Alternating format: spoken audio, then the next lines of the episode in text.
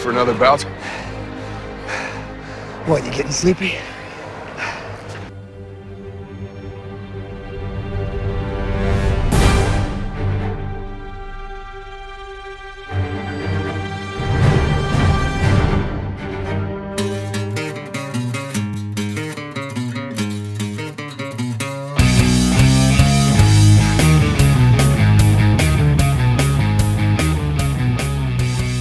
Og velkommen til Supersnak med Marvel Morten og Kim Helt, alias Morten Søndergaard og Kim Skov. Det her er podcastet, hvor to tidligere tegneserieredaktører taler sig tosset om tegneserier, film, tv-serier, bøger og populærkultur, men med en helt særlig kærlighed til tegneserierne, mediet, hvoraf alt godt opstår. Hvor krypton ikke er et grundstof, men en planet. Hvor science fiction er sandhedsserum. Hvor fortællinger er grimme ællinger, der vokser så store og bliver hver af Supersnak om. Og i dag skal det handle om The Avengers, tredje og forløbig sidste del af vores øh, Avengers-gennemgang. Simpelthen. Og der, hvor vi slap dem, jamen, der så det jo sort ud. Der var kommet en ny forfatter på serien. Han hed Brian Michael Bendis, øh, og sammen med en tegner, der hed David Finch, så havde han i løbet af få numre... Øh, Brian... Øh, øh, nej, David Finch havde han i, få numre, øh, i løbet af få numre fuldstændig ødelagt. Øh, Avengers slog to af de mest elskede figurer ihjel. Øh, Vision og Hawkeye. Øh, og... Thor var gået ned om og hjem i et Ragnarok i en anden serie, i hans egen serie. Det så virkelig dystert ud. Og hvad så? Ja, så i mellemtiden, så må vi rette vores øh, opmærksomhed mod et andet univers. Ja, der skete noget i et andet univers. Fordi Marvel havde omkring år nul, eller slutter omkring år to tusind, i nullerne, starten yes. af nullerne, der var de startet op med det, der hedder Ultimate mm-hmm. Marvel. Det var startet med Ultimate Spider-Man. Også af Brian Michael Bendis. Ja, og det er jo sådan et... gammel vin på nye flasker univers, kan man sige. Og mange af tingene var ganske fremragende. Vi har jo før snakket om Ultimate Spider-Man, hvor de sådan introducerer de gamle Marvel-konceptfigurer, idéer i, på, i ny, på en ny måde. Mm-hmm. Og på en anden måde at fortælle på. For eksempel det, som Steve Ditko og Stan Lee brugte elleve sider på, det brugte Brian Michael Bendis tretten hæfter på, og, og, og den slags ting. Yes. Men så skulle uh, Ultimates univers jo også have deres udgave af Avengers. Det skulle de. Og så kom The Ultimates. Af Mark Miller og uh, Brian Finch. Ja, Brian uh, Hinch. Uh, uh, Hitch. Hicks, ja. ja. Det er svært. Det, David Finch og Bryan Hitch. Men, men de, de ligner hinanden. Uh, det, det er meget og... sjovt. Både navnet ligner hinanden, men tegnestilen ligner faktisk også hinanden. Det gør den. Så vi kan godt være, at vi i løbet af den her podcast kommer til at blande dem lidt sammen. Som vi men det var jo et makkerpar, skal det siges, som var slået igennem på, øh, med en serie, der hed The Authority. Ja. Øh, hvor de virkelig havde slået deres navn fast, og, og, og det er også på mange måder introduceret en, en moderne tegnestil, som nu heldigvis kan man sige er gået lidt fløjten, men, men på det tidspunkt var ny og interessant.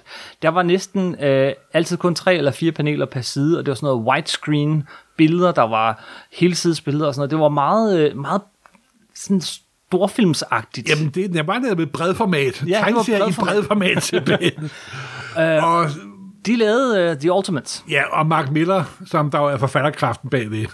Jeg tror også, Bryan Hitch skulle noget skulle have sagt, men det er meget Mark Millers skyld. De næste fireogtyve numre, som de, de lavede sammen, mm. der var Ultimates udgave af Avengers, det er nok noget af det bedste, Marvel har lavet i, i nullerne, eller i dette årtusind, vil jeg nærmest sige.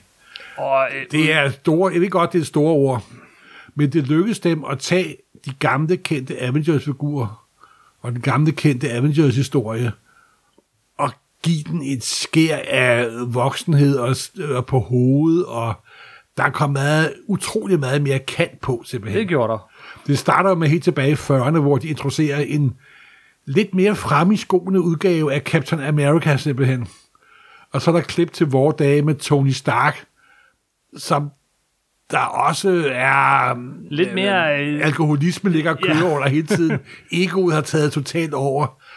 Og hvis de her ting forekommer en lille smule bekendte, mm-hmm. så er det fordi, at de fireogtyve numre er faktisk selve gnisten, hvor der skabte hele det M C U, vi har siddet og kigget på i sidste hele filmuniverset tager, tager afsæt i den her serie. For det er så tydeligt, at dem, der har skrevet alle filmene, de er meget påvirket af de der fireogtyve numre, altså Ultimates. Som, som jeg er sikker på, alle lytter vil vide, så er det også her, at øh, Nick Fury lige pludselig ligner en øh, på det tidspunkt øh, kendt og elsket, men ikke sådan super udbredt skuespiller ved navn Samuel L. Jackson. Jackson. Bryan Hitch øh, kan godt lide at øh, modellere mange af sine figurer efter kendte øh, skuespillere. Og han nu var det dog ikke første gang, at Nick Fury var den nye sorte udgave, at Nick Fury var dukket op i Ultimates. Det var sket et halvt år i forvejen. Det var faktisk Brian, det var sagt Brian Bendis, der havde lavet ham i nummer af Ultimates timer. Yes, men, men, men, men her dukker han op og ligner øh, Samuel L. Jackson. Yes.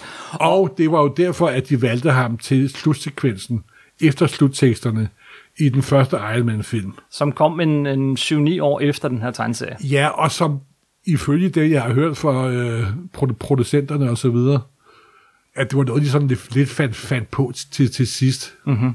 At nu putter vi sgu den scene ind, og så ser vi, hvordan det går. Det kan jo være, at vi får lov til at lave en Avengers-film senere. Og det lykkes jo, må man sige. Det lykkes, men den her serie, altså, det, den var fed. Altså, jeg kan da huske, da jeg nede i Fantaster, og sådan kom folk tilbage og sagde, jeg har ikke læst Marvel i fem, ti, femten, tyve år, og hvad skal jeg starte med? Så stak jeg bare første trade paperback, altså Ultimates. Selvom den egentlig er uden for Marvel-universet, uden for den ja, rigtige kronologi. Den er jo så edgy, og den er også voksen. Ja. Det er jo ikke en, øh, man giver til et ti-årig barn.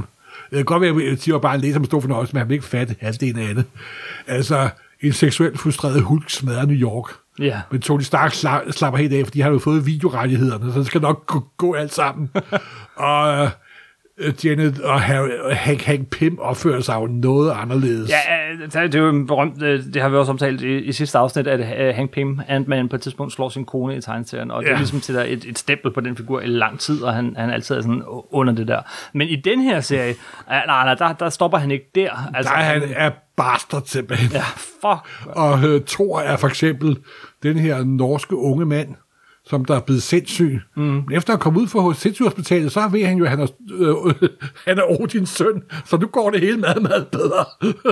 Men samtidig har han også Thors, Thors kræfter. Og Captain America er, og Captain America er sej, den her. Stjernen i de fireogtyve numre. Yes.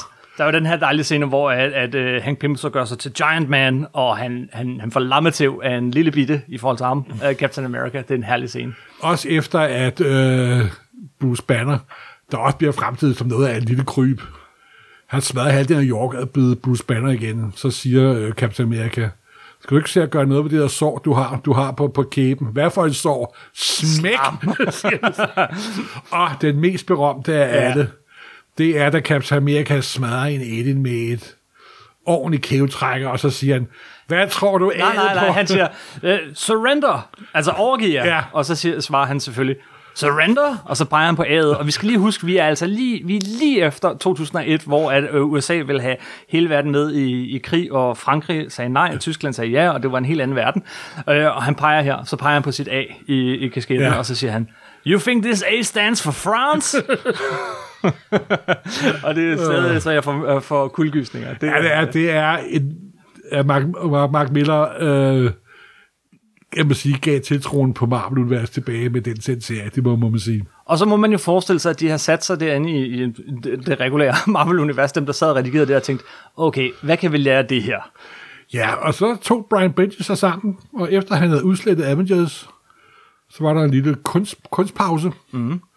og så startede de en helt ny serie op, der hed The, ja, mærkeligt nok, fra normalt The New Avengers. Ja, hvor, øh, hvor de, tager, øh, de, de tager noget, skal man sige, de lærer noget fra, fra to forskellige ting. Det ene er fra den her serie, vi nu med stor begejstring har omtalt, hvor de, de tager den her lidt mere edgy, moderne, voksne.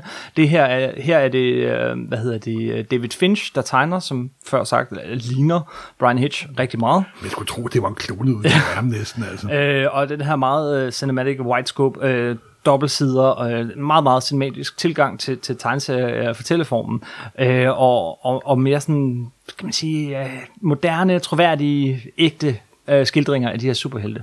Det er det ene, de tager. De tager noget fra Ultimates. Øh, og det andet, de tager, det er, at de tager noget fra D C. De tager øh, hele princippet bag Justice League. At i stedet for, at det er nogen helte, nej, så tager du de største helte. De populæreste og helte. Hvem er Marvel-universets pendant til Batman, Superman, øh, Wonder Woman? Jamen, det er da selvfølgelig Wolverine og Spider-Man. Spider-Man. De to, de skal da være med på det hold. Og jeg sagde, husk, første gang jeg hørte om, tænkte jeg, nej, de må da ikke være medlem af Avengers. Nej. Sådan noget må man da ikke gøre. Det er jo kun for noget, som dumme fans vil have.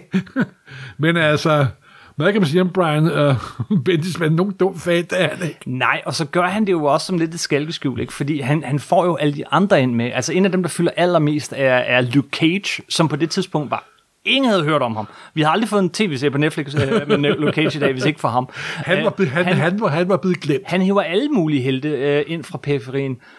Men, men med det der skaldeskjul, jamen hey, Wolverine og Spider-Man er på forsiden. Men jeg vil lige sige, han har dog bevaret den samlede kerne i Avengers. Selvfølgelig. Captain America dukker op, ikke? Yes. Og fordi der er ingen Avengers uden Captain America. Og Iron Man. Og Iron Man. De to, de er med på holdet. Ja. På det her tidspunkt, der tror jeg, at Thor er død nemlig. Ja, det var han jo faktisk i lang tid. Ja, han var jo død i meget lang tid. Mm. Øhm, men øh, starter med den her serie, der hedder Breakout, som virkelig også var et, et breakout. Altså, øh, Riker, det er Riker, I- Riker Island, det er sådan super superfængsel super, super for superskurke. Mm. De bryder ud med elektrisk hjælp i nogle fantastiske scener. Det er ikke så længe siden, jeg har genlæst det. Ja, det kan jeg øhm, høre.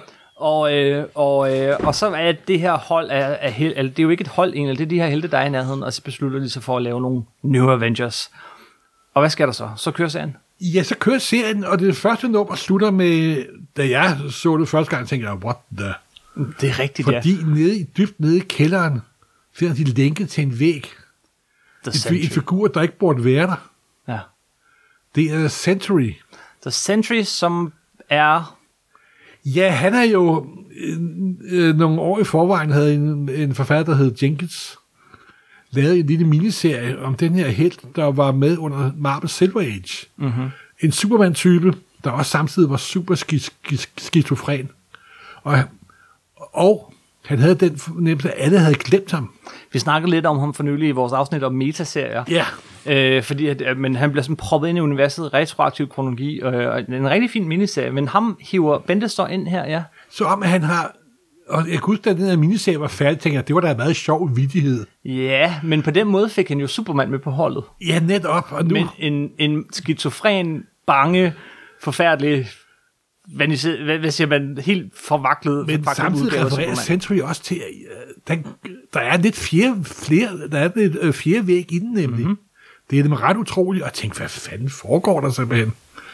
Og så starter der, og Bendis er jo manden, der laver lange plot.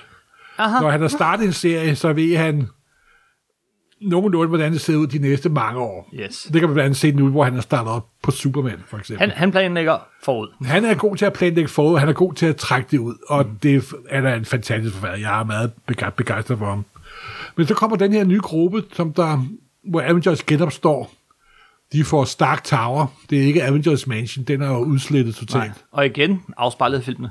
Men ja. Igen, altså helt det, der kommer nu, det er meget...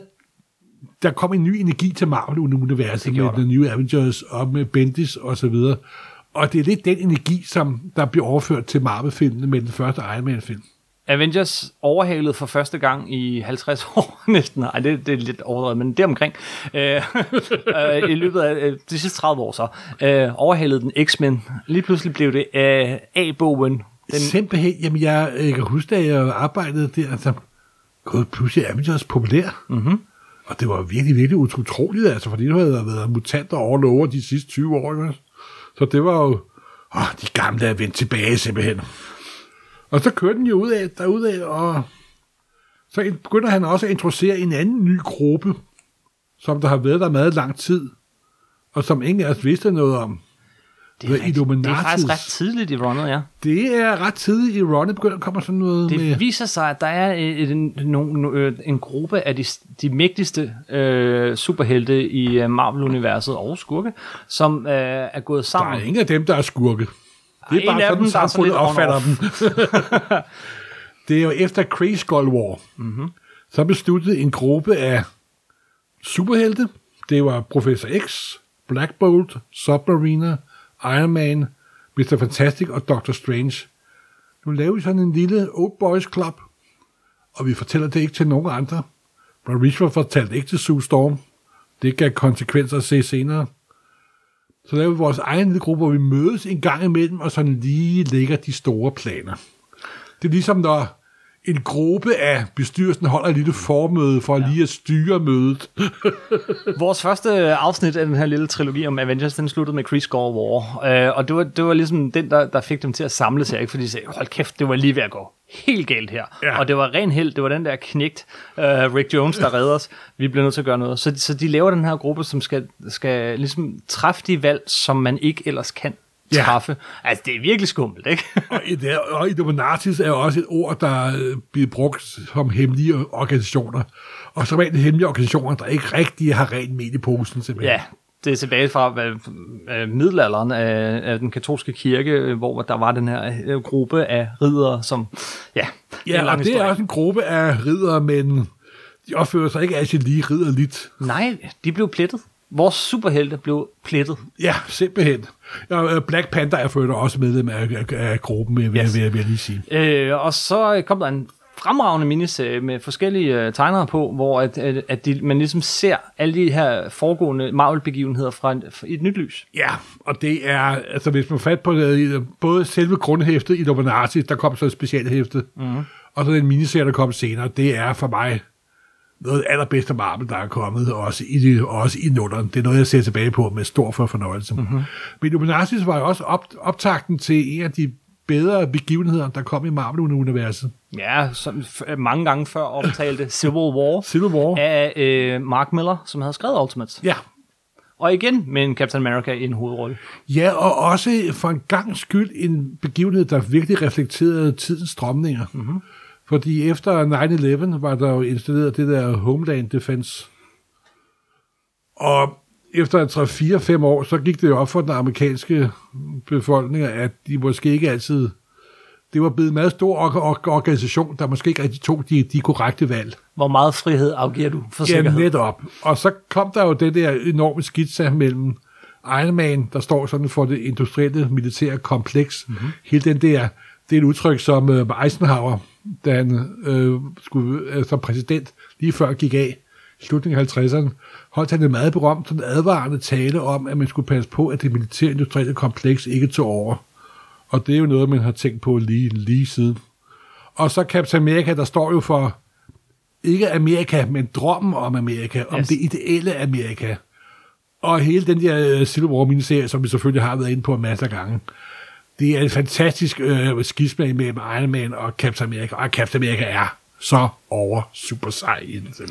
Ja, og jeg tror også, det, jeg synes faktisk, at sådan forholdet mellem de to, hvem har ret, hvem har ikke ret, det, det var sådan et rimelig åbent spørgsmål. Ej, op til ikke, ikke for mig. Nej, nej, nej, når du læste Civil War, men der var jo en milliard sideserier, ikke? Øh, til den her. Og, og, det er nok deres største begivenhed ja. nogensinde. Den kom, altså, de havde lavet, snakker vi også om sidst, uh, House of M, som var den store Marvel-begivenhed først, og så tænkte jeg, nu, nu går vi all in med Civil War, og der kom en milliard sideserier, det var, det var helt vildt. Den besamlede trade paperback, der, der, der var det ligesom der om... toogtyve trade paperback. det, det, yes. uh, og jeg har dem alle sammen. Okay. uh, jeg har læst halvdelen på tysk. Wow. Uh, det er fordi, man kunne få dem sådan samlet i sådan nogle super tykke telefonbøger for ingen penge. På tysk, ja. Det giver en helt tredje dimension. Never mind, men det var alle de dårlige sideserier, der var sidehistorier. Jeg tror, vi skal passe på ikke at komme ud på et sidespor. Jamen, det jeg ville sige var, at, uh, at, at uh, Tony Stark, Iron Man, han blev ligesom til skurken i alle sideserierne, synes jeg. Yeah. Uh, ved undtagelse af Civil War hovedserien. Og, uh, jeg synes, jeg også, han var skurken. Ja, altså han vinder jo til sidst. Altså grunden til, at Civil War dukker op til, hvis den nemmer kender historien, det er jo, at der er sket en begivenhed, hvor en lille by er blevet udslettet på grund af en gruppe unge, dumme superhelte, mm-hmm. ikke kunne træffe de, de rigtige valg. Og beslutter Tony Stark, at nu må staten tage over, vi må have registreret superhelte simpelthen. Yes, det er en god gammel Watchmen-idé. Og det er står med, vil du være fri, eller vil du ikke være fri? Mhm. Men Captain America indser jo så til sidst, at prisen for det, de har gjort, altså al den ødelæggelse, de har foretaget og sådan noget, så han, han overgiver sig. Han overgiver sig, fordi han er Captain America. Yes. Han har ryggrad. Der kom så i uh, Avengers hovedserien, uh, mens uh, Civil War stod på, og den stod på lidt for længe, fordi de var langt om at aflevere, så det endte med at være seks eller tolv numre, hvor det var sådan enkelhæftige historier, som for mig står som noget af det bedste Avengers uh, af Bendis. Det var sådan et hæfte, en historie, en hovedkarakter. En fed historie, en fed historie, en fed historie. Det var, sku- det var super godt. Øhm, mens han sådan ventede på, at selv skulle blive færdig. På det tidspunkt var Avengers også spaltet op. Så skulle der komme Mighty Avengers. Ja, fordi uh, Avengers blev splittet af Civil War også. Der var dem, der holdt med Captain America, ja. Og der var dem, der holdt med Iron Man. Og så øh, også fordi Avengers var blevet pisse populære. Mm. Og når Marvel opdager noget, der er populært... Ja, så kan de ikke dyser. Så laver de ene knopskydning efter den anden. Det er lidt for meget. Og den anden knopskydning var uh, Mighty Avengers. Ja, så uh, lige pludselig var der to hæfter. Det, de kom dog kun en gang om måneden dengang, så det var, det var ikke værre end det er i dag. Men nu kommer alle bladene hver anden uge. Men, men uh, Mighty Avengers, som var... Uh, uh, hvad hedder dem, der holdt med Iron Man, og... og, og eller var det omvendt? Det var Nej, omvendt. Jeg tror faktisk nu, jeg tænker, at de kom der først efter Civil War sluttede. Jamen, det de gjorde de nemlig. De kom efter ja, Civil War. Ja, det er mig, der blander, beklager. Det er mig, der lidt foregiver begivenhedens gang. Du glemmer også uh, The Initiative. Og, ja, så og også uh, efter Civil War, så kom der også sådan en uh, nyt Avengers til, der hed uh, Avengers-initiativet, ja. Der handlede om, at hver stat i U S A fik deres egen lille sub-Avengers. Det var ligesom uh, Tony Starks store plan derefter. Ja, fordi der tog staten over og prøvede at styre alle de her superkræfter og få dem uddannet ordentligt og lavede sådan en slags intern politi. Og så fik vi så uh, Tony Starks Avengers. Uh, uh, på berømt vis så døde Captain America jo. Ja. Uh, og så fik vi så uh, de her uh, undercover, uh, eller ikke undercover, men, men altså sådan lidt uh, over, de, de løb fra loven, uh, helte. Fordi at efter at uh, registreringen af superhelte var trådt i kraft, jamen, så måtte uh, Luke Cage og uh, Spider-Man og nogle af de andre Avengers ligesom skjule sig og holde sig under radaren. Ja, Spider-Man var ikke af dem, der skiftede side faktisk. Han startede jo med at være gode venner med Tony Stark, og så endte han over på øh, Captain America's side. Yes. På den gode side. You are biased. øhm, jamen, øhm, og hvad, hvad så? Efter Civil War og konsekvensen der, så fik vi en masse blade, øh, fordi serien var blevet så ultra populær. Civil War var jo også en Avengers begivenhed. Hvad, hvad ja, så kommer så? der den, den næste be- be- begivenhed. Ja, der gik ikke så lang tid. Nej, fordi Civil War var taget så lang tid, så de gled sådan meget lidt over, meget lidt over hinanden. Og jeg vil også sige, at niveauet af Bendis øh, Avengers-historier. Det er virkelig højt. Ja, det er det. Altså, jeg kan huske, da, jeg, da de kom mod, og det var bare en fornøjelse, og der var super meget, også sådan alle sidehistorierne og underhistorierne, der var super meget knald på hele jeg tiden. Kan, jeg, kan, men jeg, kan, jeg kan huske, hvor jeg sad og læste dem. Altså, ja, det, og det var næsten sådan en slags... Øh, Næsten sådan, som tresserne var genopstået lidt. Det var virkelig, det var virkelig en ny bølge. Det var Marvels guld, nye guldalder, vil ja. jeg lige at sige. At sige. Ja. Men så kom der noget Secret Invasion. Ja, og det viste sig jo. Secret Invasion, så, så viser Bendis sig fra sin bedste side. Uh, det viste sig, at han allerede i Breakout, første nummer af Avengers, har, har lagt nogle tråde til den ja. her. Det viser sig, at de, hvor, hvor mange numre er vi oppe i af Avengers her? Hvis vi, uh, måske, hvis vi tæller alting med, så er det en tredive fyrre numre mere, måske endda. Ja, lad mig uh, se. Hvor det, det at, at det viser sig, ja, plus sideserien, så vi måske vi, vi, vi er rigtig mange numre op. Det, det viser sig, at Skrulls, ja, de gode gamle superskurke Skrulls, som kan forklæde sig som, som os andre. Som du nok har set i den nye Captain Marvel-film. Det har du nok.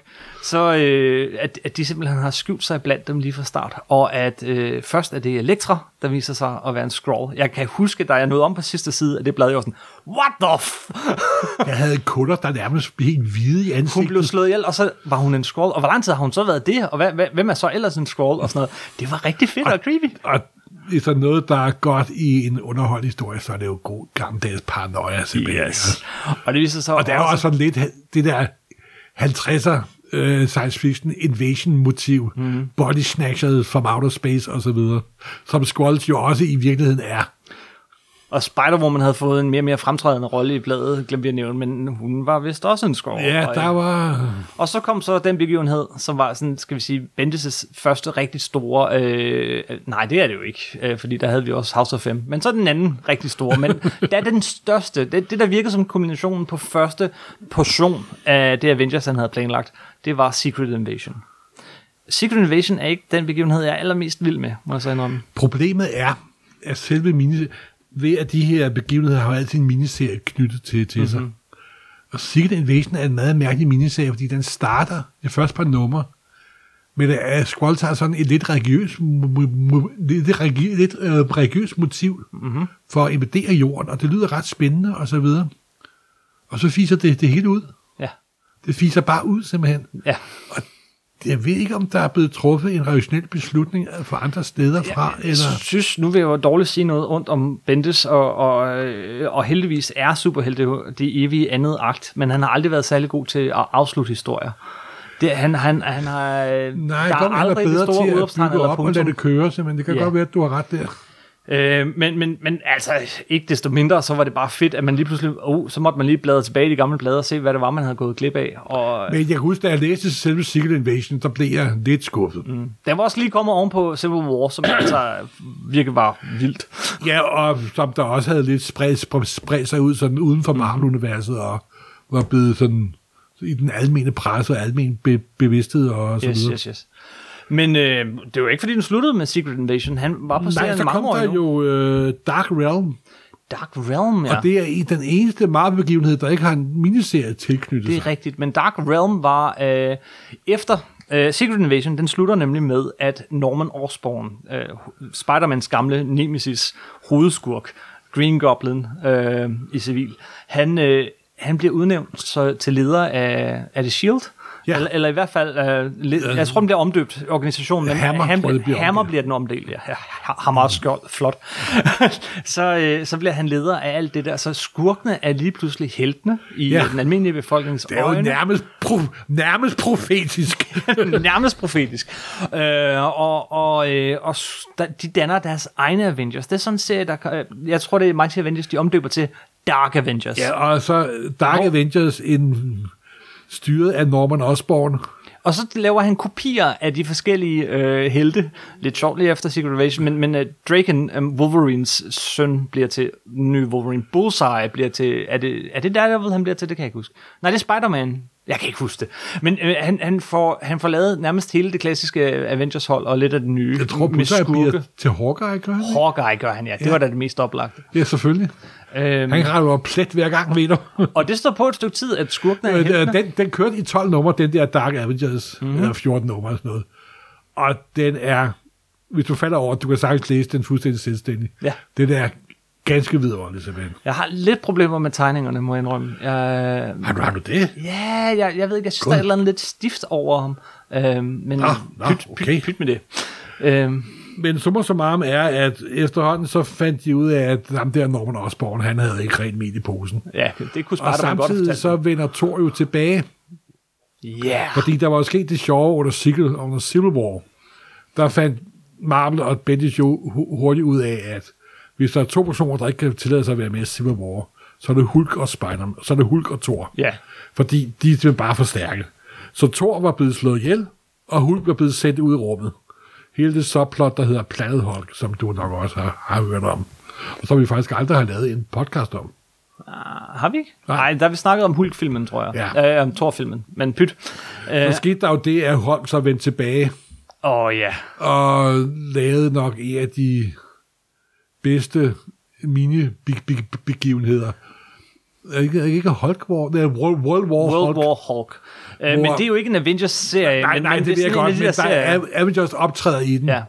Og World War Hulk, som vi også har omtalt før, er en af de mest underholdende smash it all-serier, som Marvel nogensinde har lavet. Det er John Romita junior, der tegner. For fuld blæs. Han går totalt køb, købe simpelthen. Det er, altså både Planet Hulk og World War Hulk er, er noget af det mest top-underholdende. altså, de er så fede på hver deres måde, de to.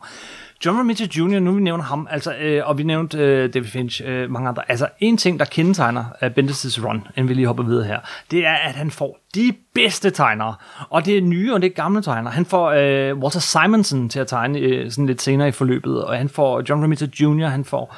Øh, ja, hvem får han ikke? Han får alle de, de største, bedste tegnere. John Romita junior kommer jo først efter her med Siege, fordi det var i sidespring, vi kom ind på der, fordi to er også vendt tilbage. Ja. Og så dukker Asgard op igen.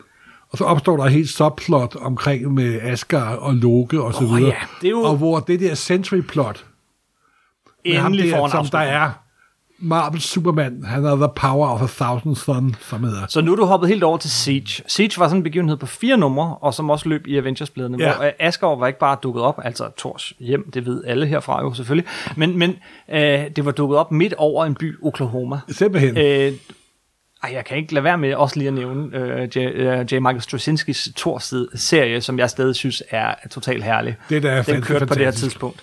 Thor vender tilbage. Hulk er vendt tilbage. Hvad sker der i Siege? Ja, der sker jo det Siege, at det ender med, at den store skurk er jo Sentry. Mm. Og den sorte ondskab, der er inde i ham. The Void. Fordi, The Void nemlig, fordi grunden til, at Sentry er en meget ustabil sådan entity person, den har der The Void, den her sorte, den mørke side i sig. Mm-hmm. Og så ender med, at The Void tager over, og Sentry bliver splittet i tusind atomer simpelthen. Og også med, at de endelig får skoven under Osborn, og Hammer bliver lukket ned. Yes. Og så efter det... Men, kom... men Siege, synes jeg, er en af de mest vellykkede serier, uh, begivenheder, han har lavet. Uh, det er også fordi, og... den kun er på fire numre, nemlig. Ja, det kan godt være. Nå, ja, efter den. Efter den, så bliver alt godt igen, og så starter The New Heroic Age. The Heroic Age! Heroic stod der med gyldne bogstaver på toppen af alle bladene. Marvel-universet er genfødt. De rigtige helte er tilbage. Alt er, ja, som det var før. Og det var lidt kedeligt. Ja, og det forbindes selvfølgelig også hurtigt lavet op på. Men det her er John Robinson junior og Bendis begynder at lave den nye øh, faste Avengers-serie i hovedserien. Mm-hmm. Der er igen, under hele det her forløb, er der et utal af miniserier og små begivenhedsserier osv. osv. For eksempel lige i starten af Heroic Age, der er sådan en lille miniserie på seks nummer med Alan Davis, hvor Captain America, Thor og Iron Man, de har deres lille, lille, lille eventyr osv. Åh oh, ja, det er rigtigt, ja. Marvel benyttede enhver lejlighed til at sprøjte Avengers ud. Mm-hmm. Og Marvel har jo kun et motto. A thing worth doing is worth overdoing. Det ja. er simpelthen det evige Marvel-tema, yes. simpelthen. Ikke? Hvis vi kan lave tredive hæfter, hvorfor ikke lave fyrre hæfter, simpelthen? Bare for at være sikker. Simpelthen. Men denne her nye start med John Robinson junior som forfatter, og Bendis som, som, ja. øh, som, som tegner, og Bendis som forfatter, det var ganske fantastisk. Mm. Og de introducerer jo en meget kendt, genintroducerer en meget kendt ting. De seks Infinity Stones. Samt der jo har begyndt at optræde i M C U-universet. Ja, ja. Og der er sådan et herligt plot, med, hvor de render klodet rundt for at få fat på de her seks Infinity Stones, eller Gems, som de også hedder. Og, og der er jo Bendis, han har også den der evne til, at hans historie er som bitte små bidder af en historie. Ja. Og på et tidspunkt, så er der et hæfte, tror det er omkring nummer fem seks stykker, der kun handler nærmest om, at Tony Stark og Steve Rogers står og disku- diskuterer og prøver at blive gode venner igen. Uh, det var, er, du, er du ikke helt tilbage ved, ved uh, Civil War? Der kom nemlig nej, sådan et nej, nej, enkelt nej, nej. hæfte. Okay, det er også lige meget. Uh, Jeg bladrer lige ned gennem gen, gen, gen, gen Starken. Men, men mens du sidder, det skal lige siges, Morten han har fire tusind tegneserier foran os lige nu, og det er Avengers. Der er kommet så røvhamrende mange Avengers-tegneserier, det er helt vildt, og, og jeg tror Morten har de fleste af dem på bordet her foran os.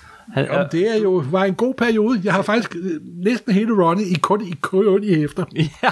Men, men det, sådan... du sagde før, synes jeg faktisk bare er rigtig rigtigt, når vi snakker Bendis, det er det der med, at det er små bidder. Altså, og, og hvert enkelt hæfte føles som en helhed. Og han, så har han nemlig et helt hæfte, som kan være en hel samtale mellem to. Ja. El, el, el, altså, han er rigtig god til, at hver blad føles virkelig som en god mundfuld, men, men det er kun en lille bitte del af den større historie. Jeg vil sige, det er en lille uh, smagsprøve, er, smagsprøve. Fordi du læser det så hurtigt. Ja. Jeg kan huske, når jeg, jeg ventede altid til, at jeg havde en stak. Fordi det... du kan ikke læse et Bendis-blad. Ja. Det er som at tage en chokolademus og kun tage en lille bitte nip. Ja, det er simpelthen, det er fordi du er et, et blad at læse på en til femten minutter eller sådan noget. Kortere end det, men, men, men, men stadigvæk, så synes jeg, at, at et blad føles som om, øh, det har en begyndelse, midt og slutning. Jo, jo, han men han er en utrolig god håndværker. Nå, men... Også en af Bendis store, vi har sagt det før, lige sige det igen, hans hoppende og springende dialog. Ja. Det er ved Gud, det der er ryggraden i Bendis. Ja, han er sådan meget David Mamet-inspireret, øh, og... Ja, og så er der også meget Bob Cloud-inspireret. Ja. Fordi da han startede som tegneserieforfatter mange år siden, øhm, der var det how to. Jeg skal lige... St- altså, når du siger Bob McCloud. Undskyld. Var det det, du sagde? Ja. Ja, okay. Jeg synes, du sagde Scott McCloud. Men, øh, ja, jeg jeg mener også Scott McCloud, ikke Bob McCloud. Okay. Det er jo how to make comics, ved den. Ja. Øh, den hedder uh, Making Comics. Ja, Making Comics selvfølgelig. Hvor Scott McCloud, der var en lidt undergrundsagtig tegneserietegner, lavede en bog om, hvordan tegneserier virker i tegneserieform. Mm-hmm. Og det er... Alt er lige nok Bibelen omkring, hvordan du laver en tegneserie. Ja, kan på det varmeste anbefales. Scott McCloud. Og den er Nette Bendis, da han startede op, og han har faktisk suget den til sig. Mm. Og det er lidt Scott McClouds ånd, der har ordnet hver gang, at Bendis laver historie. Så hans dialog er fuldstændig fantastisk. Bliver suget ind i historien simpelthen. Mm. Og jeg elsker ham den dag i dag, men det må jeg vinde yes, om. Yes. Nå, vi gik lidt i stå med The Heroic Age. Øh, efter den, øh, hvad sker der så? Så kommer, ja, så kommer der et par begivenheder til. Så går der sådan, ikke, jeg vil ikke sige, der går tomgang i det, vel? Men det bliver sådan normale dage igen i Marvel-universet. Ja. Hvad er den første? Det er Feared Self? Det er Feared Self, det er sådan ting fra Asgard og Odin, der prøver at, at så influere jorden. Vi selvfølgelig også sat en stopper for. Og så efter Feared Self, så kommer jeg ud sådan Avengers mod X-Men. Ja, deres så, forsøg på at genskabe Civil War. Ja, også at forsøg på måske at... Ja, vi har også nogle mutanter. Det er ikke kun Avengers, det, det drejer, drejer, drejer sig om. Hele den der miniserie øh, Avengers mod X-Men, den er, øh, den er, den er ret forglemmelig. Øh, ja, den, det den var forglemmelig alt. Jamen, den var flot tegnet, den var, den var simpelthen fin action og sådan noget, men... Øh, og der er jo kæmpe konsekvenser af den. Altså, enorme. Ja, Phoenix øh, slutter, øh, Cyclops bliver skurk, og Professor X dør, og... Ja, yeah. Spoiler. Og så opstår der også et par, to-tre nye Avengers-serier ud af den. Ja, det gør der nemlig. Men, men, men den var... Øh, den var... Nej, ja... Yeah. Det begyndte at smage lidt af det gamle, ikke? Jo, jeg, jeg, jeg synes, det var, det var noget flad. Det må jeg må være det. Mm. Men efter den, så beslutter Bendis at stå af. Ja, han fortsætter en lille smule nu. Faktisk, så kan jeg, altså jeg havde jo læst den her serie Bendis øh, trofast, næsten siden begyndelsen. De første fik jeg i trades, men, men det sidste år, det sidste års tid efter Avengers øh, og X-Men og sådan noget, inklusiv den, det synes jeg var sådan lidt tomgang. Øh, Jamen, det var helt tydeligt, at Bendis var løbet tør for brændstof. Men han bragte en masse, han sørgede for lige for at bringe øh, Janet tilbage, altså Wasp, og i løbet af serien havde han bragt øh, alle, det, alle dem, vi startede med at sige var døde, er kommet tilbage. Hawkeye, en skøn lille historie, vendte tilbage. Øh, men, Hawkeye vendte jo tilbage som Ronin. Yes. Og hvis man har set traileren til den film, vi alle sammen venter på, Avengers End, End, End, Endgame, så kan vi se, det er Ronin. Der kan man jo se, det er Ronin. Og det, det er nu en ting, hvordan bladene har på, om vi har virkelig findet. Yes. Nå, men hvad gjorde Marvel efter den mest populære forfatter på den mest populære serie i mange, mange, mange år stopper? De valgte at ansætte en endnu bedre forfatter. Jeg ved ikke, om han var en endnu bedre forfatter. Nej, det var også lidt groft sagt. Men, men, men på det tidspunkt, øh, altså på rette tid, rette sted. Simpelthen. Vi har snakket om det før. Jonathan Hickman tager over. Og det er så pissehammerende fedt. Altså, vi, vi var lige på vej ned i en dal. Vi var ikke ned i en dal, men vi var på vej ned i en dal, og så, så flyver rumskibet op. Han havde jo før været over på Fantastic Four. Og lavede det bedste run på Fantastic Four, jeg tror godt, jeg tør at sige siden øh, Lee og Kirby. Og jeg, hvad siger jeg, du? Jeg godt, du er stor Burn-fan. De, de, men vil øjeblikket forlade podcasten. Aldrig, altså, jeg, jeg troede ikke, at, altså...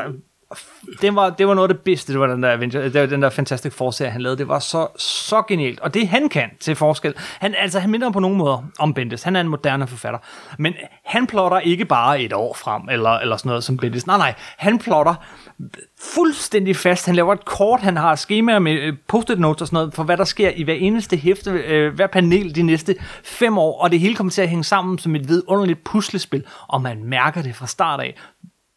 Han har en plan. Det er det sjovt, du siger det, fordi øh, både Bendis og Hickman bliver tit omtalt som Marvel-arkitekterne. Mm-hmm. Og de har den der bygningsarkitektige tilgang til det. De kan lide at bygge. De kan godt lide at bygge huset. Der er ikke, alle rørene er ikke lagt, alle malene er ikke vægget, er ikke, alle væggene er ikke malet. Men, ja. Men de er sgu klar over, hvor køkkenet ligger, og hvor elevatoren skal gå, og mm. så videre, så videre. Og så kan alle de små flittige håndværkere få lov til at fylde ud. Så de er meget struktureret i deres form, det må man sige. Men hvor Bendis fortalte en masse forskellige historier, nogle gange sådan et enkelt nummer med en historie, og, og, og, og alle den slags enkelthæfter her og der, øh, forskellige øh, ting, så, så Hickman, han fortæller en lang historie.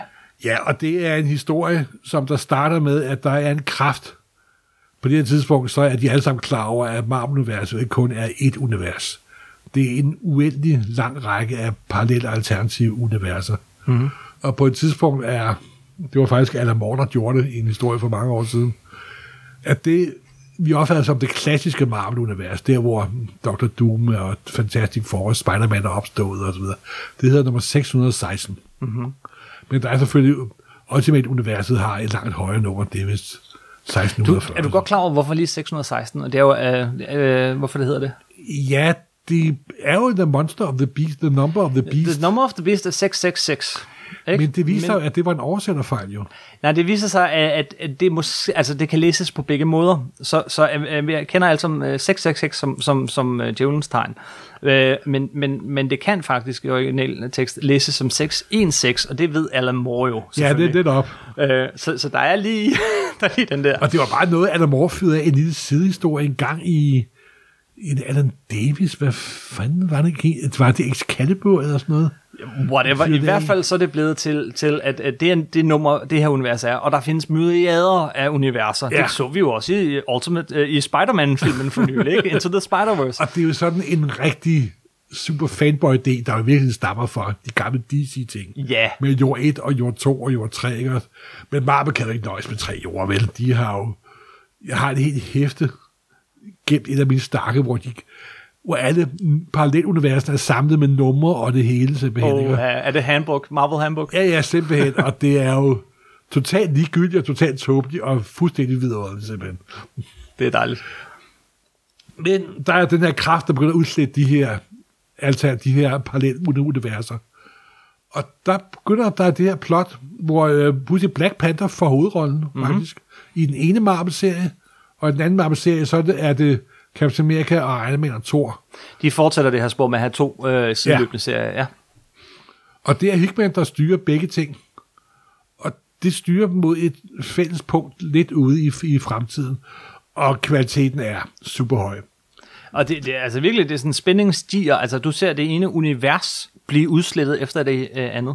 Og der Hele er også universer. Det her med, at de pludselig skal tage nogle moralske valg med, at skal vi ofre det univers, så vi kan redde vores eget univers. Ja. Og der er bare ret grumme nummer med nogle ret hårde beslutninger. Ja, fordi det viser sig til sidst, at skal man redde vores verden, så skal man udslette de andre. Og det er derfor, at de... Altså. Og i mellemtiden, så kommer der jo også en anden lille sjov begivenhed, der hedder uh, Infinity.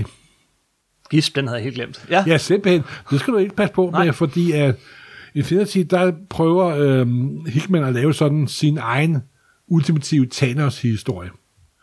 Og i Infinity, der, der har Thanos jo nogle følgesving, der Dark Order, ja. som der jo gik hen og blev filmstjerner jo. De var med. Så de er også opstået her i, i, i Avengers. Ja, yes, og de optræder også i hovedserien. Simpelthen. Og så krav, krav de jo tættere og tættere på, mm-hmm. men der forsvinder flere og flere universer. Jeg vil lige sige, på det her tidspunkt er der også kommet nogle andre alternative Avengers-serier. Der er Avengers, øh, hvad fanden er de hedder alle sammen? Uh, Secret, når der er alle mulige sideserier, er det ja. det, du tænker på? Altså, en af de bedste for mig at se, det er Secret Avengers, øh, som er en skidegod serie af Warren Ellis ja, fra Planetary. Ja, han får også lov til at ja, ja. få et lille øh, område af Avengers og lege med. Han gør det, og han, og det, virkelig, det er noget, man skal samle op. Jeg tror, han kun har lavet tolv numre, og de samlede to trade paperbacks. Hver hæfte af toogtyve sider har, er en færdig afsluttet historie. Meget ligesom Planetary, men også en, en, sådan en fortløbende historie, men altså, det er virkelig, virkelig det modsatte af Bendis og Hickman, hvor de kun fortæller historier, der var tredive, fyrre, halvtreds numre, så kan han fortælle en, et, et lige så mættende måltid næsten øh, på toogtyve sider. Det er han altså en mester i. Så det, det er den bedste sideserien, og så kommer der jo øh, Young Avengers, øh, og der kommer... Der kommer også Avengers nitten nioghalvtreds, hvor halvtredser-helte fra Marvel-universet, Atlas-heltene laver deres egen Avengers. Der går, og det er jo typisk Marvel, og det er jo måske også det, der nogle gange lidt forvirrer billedet, at Marvel kan jo ikke lade, noget, lade være med at, at lave. Ja, vi laver lige noget her, laver det, lige noget der. Det er det, der gør det svært at hoppe på en gang imellem, ikke? Men altså, så hvis, hvis der man er derude, man ikke, ikke har læst de her Avengers-serier, så det er, der, det er dem, vi snakker om nu, man skal læse. Man skal finde Brian Michael Bendis, og man skal finde uh, Jonathan Hickmans uh, Avengers-tegnserie. Ja, og Jonathan Hickman, den kører frem mod et samlet nulpunkt. Som vi har lavet et helt podcast om en gang. Fordi uh, universerne bliver forsvinder. Til sidst er der kun to universer tilbage. Det Ultimate universet, og selve det gamle Marvel-univers. Ja, der, hvor og der vi er den her kraft, der udsletter alt. Og det ender selvfølgelig med i den fremragende miniserie, øh, begivenhedsserie, Secret War. Ja, øh, en serie med samme navn som en anden begivenhed fra nitten fireogfirs. Fra deres officielle første begivenhedsserie. Ja. Og den her øh, anden begivenhedsserie, der hedder, også hedder Secret War, den har også en meget definitivt præg over sig. Fordi første nummer ender med, at de udsletter alt. Ja. Der står til, til sidst, der er kun Det var sjovt, når amerikanske, øh, amerikanske superhelteserier skal vise, alt bliver udslettet. Hvis de bare er hvidt på papir. Ja. Det er det værste, en fan skal forestille sig. Det, der ikke er tegnet af noget som helst. Spild af penge. Yes. Og så står der øh, Marvel-universet fra nitten enogtres til øh, to tusind og ti. Ja, ja. Væk. Og Ultimate-universet fra to tusind til to tusind og ti. Væk. Og det sidste, man ser, det er doktor Dooms øjne. Simpelthen. Jeg tror, det er lidt senere, er det ikke fjorten eller sådan noget? Men, jo, jo, jo, jo. Og så ser man doktor Dooms øjne. Ja, vi lavede et helt podcast om den ja, her, så vi skal ikke bruge hundrede år på det. Nej. Men gå tilbage og lyt til det podcast, hvis det er.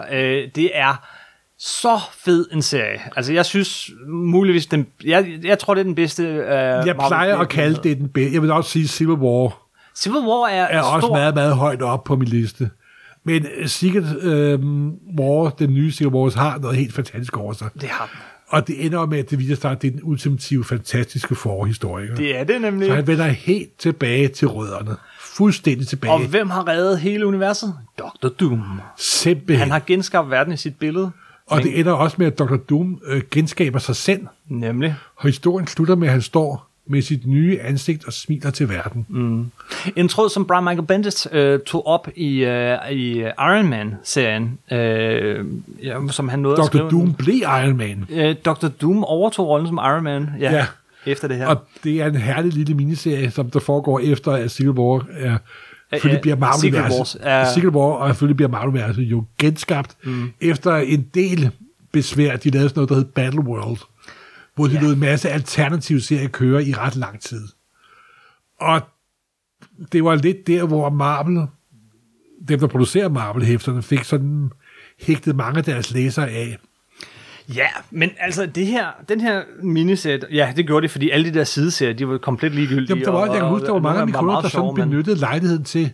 om nu Marvel var så færdig, så vil jeg holde op med, ja. med at samle. Men det føltes også lidt sådan, ikke? Ja, altså... og, det var, og det var jo sjovt, at de kunne få den følelse frem. Mm. Jeg kan huske, at jeg stod og jokede med nogle af mine øh, kunder. Jamen, der kommer ikke flere, flere Marvel. og de, de troede, de troede jo på mig simpelthen. Ikke? Der kommer det igen. Der kommer altid Marvel efter, simpelthen. Yes.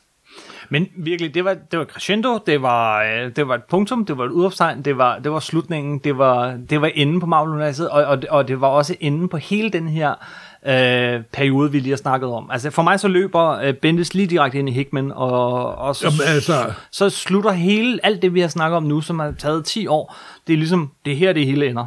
Altså helt fra The New Avengers første nummer af Bendis, og så David Finch, og så til Secret War slutter.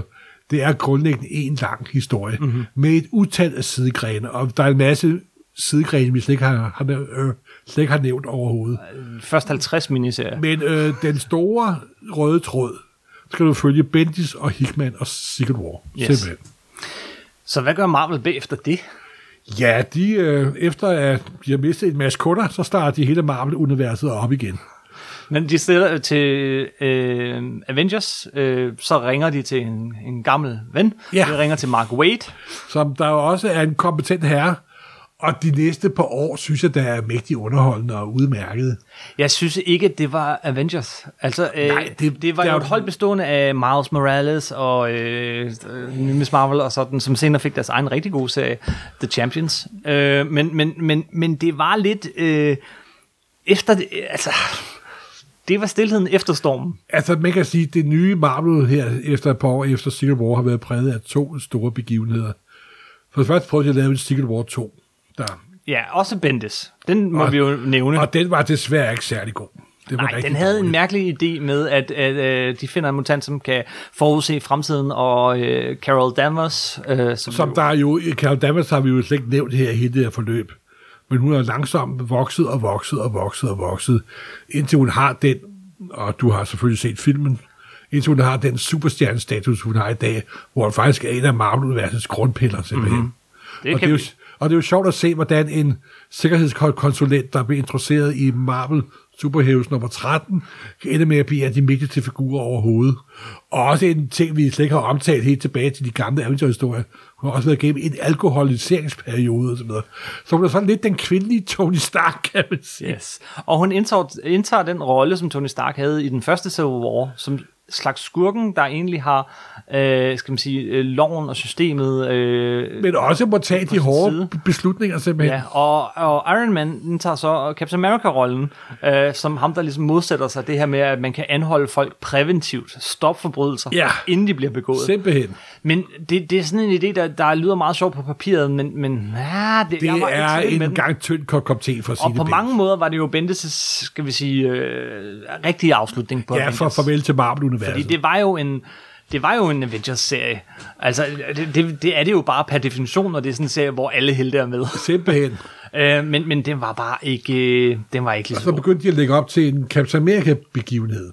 Ja. Øh, Secret Empire. Øh, Nej, jo. Ja, Secret, Secret, Empire. Secret Empire foregår også her omkring. Mark Waid skriver serien, men Secret Empire er skrevet af Nick Spencer, som, ja. øh, som jeg for nylig har rost for hans Spider-Man-serie, som er rigtig god. Jo, men han lagde op til Secret Empire gennem mange øh, år før, hvor han overtog Captain America. Mm-hmm. Og som mange øh, vores lyttere nok ved, så endte det første år med, at Steve Rogers siger, Hail Hydra. Ja.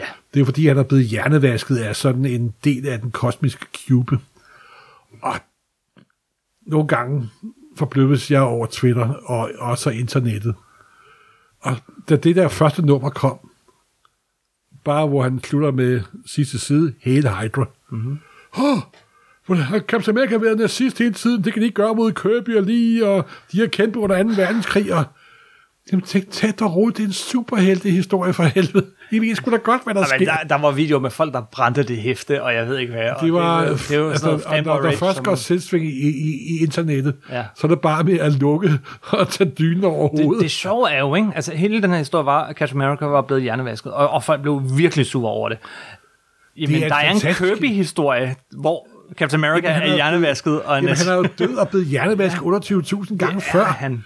Men nogle gange har unge læsere, eller Twitter-brugere, eller samme ting, meget kort hukommelse, for ikke at sige ingen. Men den var jo helt op, den var på Fox News, og, og blev diskuteret med, kan man gøre det her ved Captain America? Ja, og, men det må jo sige, at Nick Spencer ramte jo pletmist, og selve optakten til Secret Empire er virkelig god, for der kører sådan en slags alternativ øh, historie med Captain America, hvordan han er inde i den hjernevaskede del af Captain America, mm.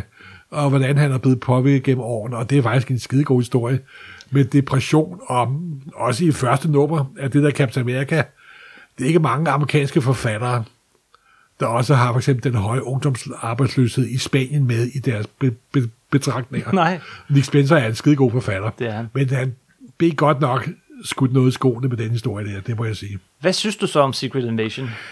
Den var ikke særlig god. Godt. det, Godt. det var det. Fordi det synes jeg heller ikke. Nej, og det endte igen sådan med en lidt skuffende begivenhed. Den var, jeg synes, den var lidt hysterisk. Og så var det jo Steve Rogers alligevel, og det var en kopi, og bla bla bla bla. Okay. Og det har, nu for at være meget, meget overordnet, Marvel-universet siden Secret War har været ude i lidt hård søgang. Har. Der har været et par fremragende til, at det er de bedste ting, der kom ud af efter Secret War. Det er det, som Jason Aaron står for. Hans Thor og hans Doctor Strange. Yes. De holder virkelig fanen højt. Og Tom Kings uh, The Vision, hans, hans tolv-nummers miniserie. Ja, det er en lille miniserie. Der har været en masse miniserie. Virkelig gode højdepunkter. Men grundlæggende har de været ude lidt hård søgang, simpelthen. Men lad os gribe den tråd. Lad os lige tage fat i det, fordi Jason Aaron, ja, han, han, han laver jo øh, sådan en virkelig fed serie øh, med øh, Thor. Øh, tegnet altså øh, Rubeck, som også tegnede, øh, hvad hedder det, førnævnte begivenhed, øh, Secret Wars. Ja. Øh, men, men Jason Aaron er så også ham, der får nøglerne til kongeriget. Det må man sige. Han er den, der får lov efter, han har vist sit værd på, både på X-Men og på øh, Thor og øh, en, en masse, masse forskellige blade. Men altså, han er sådan en, der startede med at skrive sådan en, en, en side Wolverine-serie og sådan noget, som stille og roligt har bygget sig op og er blevet en af de mest etablerede, øh, trofaste, øh, elskede forfattere i Marvel-universet. Han har nu fået Avengers-serien. Og jeg har kun læst øh, ja, de første seks otte numre, eller hvor meget det er.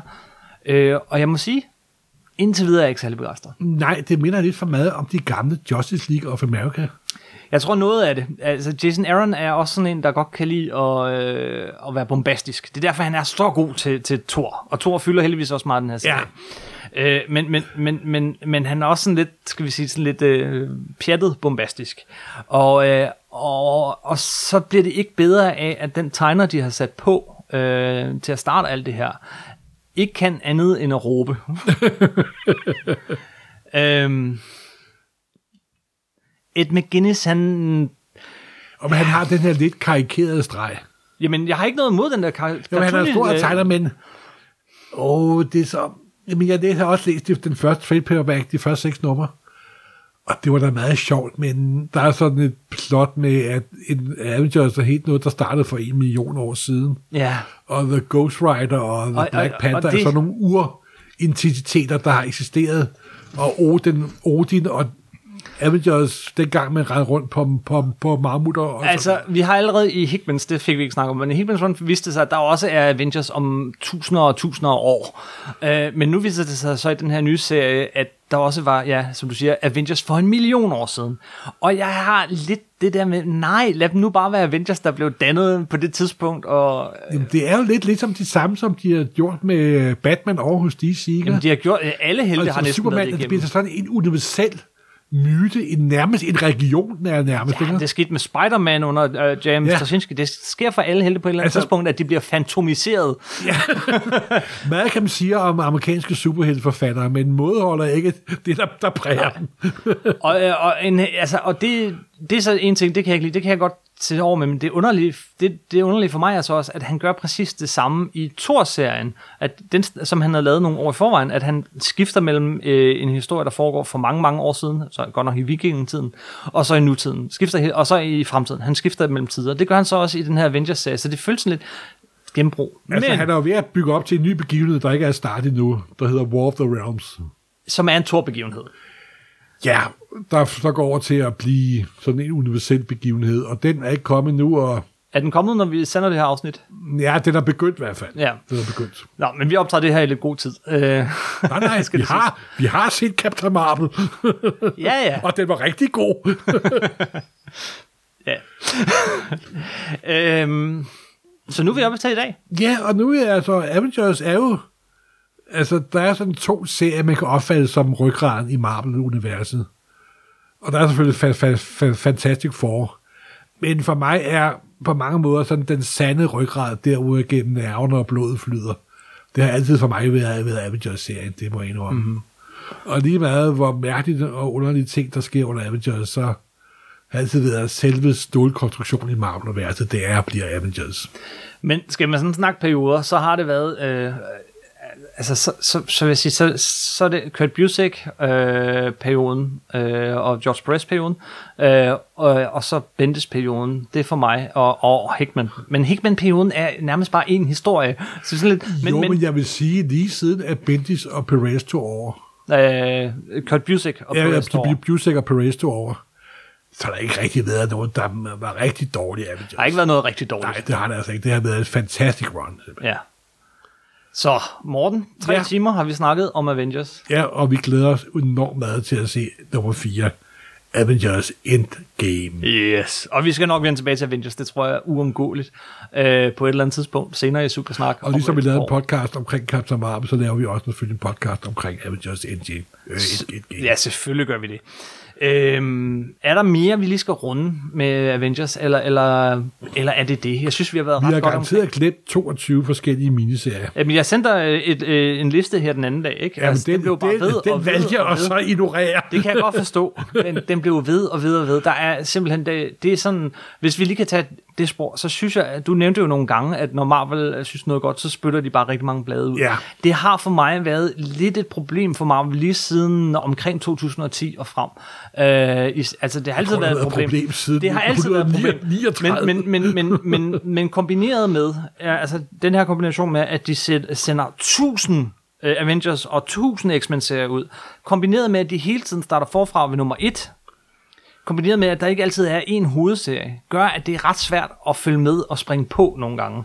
Altså, når, når, når der ikke findes en Uncanny, uncanny X-Men, eller en Avengers-serie. Der kom jo før også en Uncanny Avengers. Og der kom også en Uncanny Avengers. Den har vi slet ikke snakket om. Nej, overhovedet. Af Rick Remender. Ja, simpelthen. Nej, Morten, det bliver vi nødt til lige at, den bliver vi nødt til lige at give på rundt med på vejen. Fordi den var virkelig god.